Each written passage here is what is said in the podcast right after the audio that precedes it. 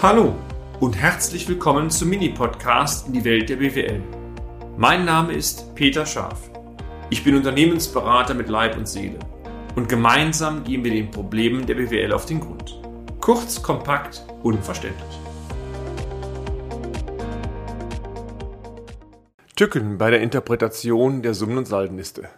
Wir haben, meine sehr verehrten Damen und Herren, bereits eine Vielzahl von Beiträgen zum Thema richtige Interpretation der betriebswirtschaftlichen Auswertung BWA und natürlich auch der SUSA veröffentlicht. In dieser und vier weiteren Folgen möchten wir Sie nochmals auf einen Aspekt ganz isoliert hinweisen oder auch Sie dafür sensibilisieren, nämlich die richtige Interpretation der Summen- und Saldenliste. Generell gilt, ein in sich abgestimmtes, gut aufbereitetes und zudem noch aussagekräftiges unteres Rechnungswesen, was dann auch noch sehr zeitnah erstellt wird, das gibt in aller Regel ähm, wenig Anlass zur Klage. Ergänzend gilt auch, die Informationen aus einem Jahresabschluss ablesen zu können, ist deutlich einfacher als die gleichen Informationen aus einer BWA-SUSA zu bekommen. Viele von Ihnen werden beispielsweise mit dem Dativ-System vertraut sein, BWA, Summen- und Saldenliste. Und hier ist mal wieder zu erkennen, die BWA zu lesen, das geht in aller Regel ganz gut. Die SUSA, allein schon von der Optik, soll haben Eröffnungsbilanzwerte, ist eher was für die Buchhalterinnen und Buchhalter unter Ihnen, aber weniger oftmals für Unternehmerinnen und Unternehmer oder Bankerinnen und Banker. Aber bis Sie den Jahresabschluss erhalten, das dauert natürlich. Das heißt also, die Daten sind eigentlich viel zu alt. Quintessenz, du musst deinen Laden von den aktuellen Daten beurteilen können. Und dann sind wir beim Thema wieder BWA und SUSA. In dieser und weiteren Folge möchten wir Sie auf, nennen wir es mal, Fehlerquellen, Unzulänglichkeiten hinweisen, die sich oft bei der Summ- und Saldenliste einschleichen können. Natürlich gilt auch hier, wenn Ihr Unternehmen ein Top-Rechnungswesen hat, Ihre Buchhaltung Azure, das Steuerbüro sich perfekt um Sie kümmert, dann dürfte dieser und die weiteren Beiträge völlige Theorie sein. Entweder haben wir in den letzten Jahren oder Jahrzehnten unserer Beratungstätigkeit nur Pech gehabt oder die Themen sind top aktuell. Ich vermute eher letzteres. Beginnen wir mit dem ersten Tipp. Vielleicht ist es Ihnen schon aufgefallen, sowohl die BWA, aber auch die Summen- und Saldenliste haben ein Datum. Also zum einen, um welche Periode reden wir? 1 bis 4, 1 bis 6, 1 bis 8. Ganz oben rechts, zumindest im Datenssystem, befindet sich ein weiteres Datum. Und hier stellt sich die Frage, was genau bedeutet dies? Ähm, wenn ich übrigens so etwas in Seminarveranstaltungen frage, dann denken viele Teilnehmende, ich kann das Datum nicht lesen. Ja, lesen kann ich auch, Sie auch, sondern es geht mir darum, welche Aussagekraft hat das Ding denn? Immer wieder bekomme ich zu hören, dass dieses Datum den Buchungsstand der Auswertung wiedergibt. Tja, dies kann sein, muss aber nicht sein. Im Gegenteil. Dieses Datum ist eigentlich ein reines Exportdatum oder auch, Sie können auch sagen, Druckdatum. Es sagt lediglich aus, wann die Daten aus dem System exportiert worden sind.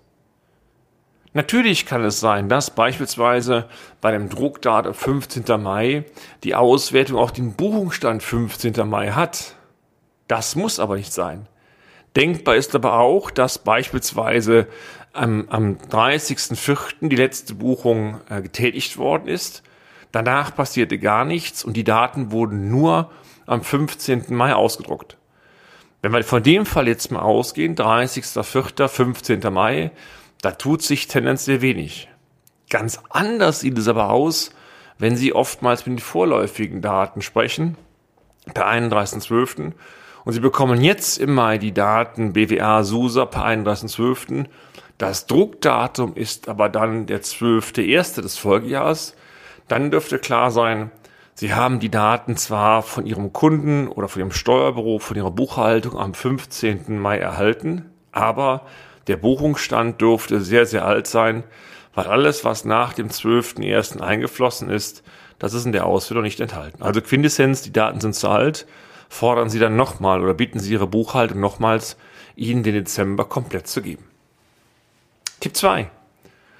Vergleichen Sie dieses Exportdatum oder auch Druckdatum bei allen Auswertungen des kompletten Satzes. Es mag zwar banal klingen, aber eine spürbare Fehlerquelle kann dahin liegen, dass, und das leben wir immer wieder, Sie die Daten zu einem Termin 15. Mai exportieren.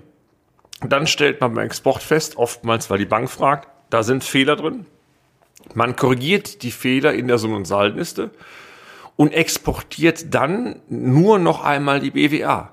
Konkret, wenn Sie Pech haben, kann es bedeuten, dass wenn die Druckdaten oder Exportdaten abweichen, dass der Satz, also BWA, SUSA, Debitor und Kreditorliste, was immer Sie haben, nicht zusammenstimmt.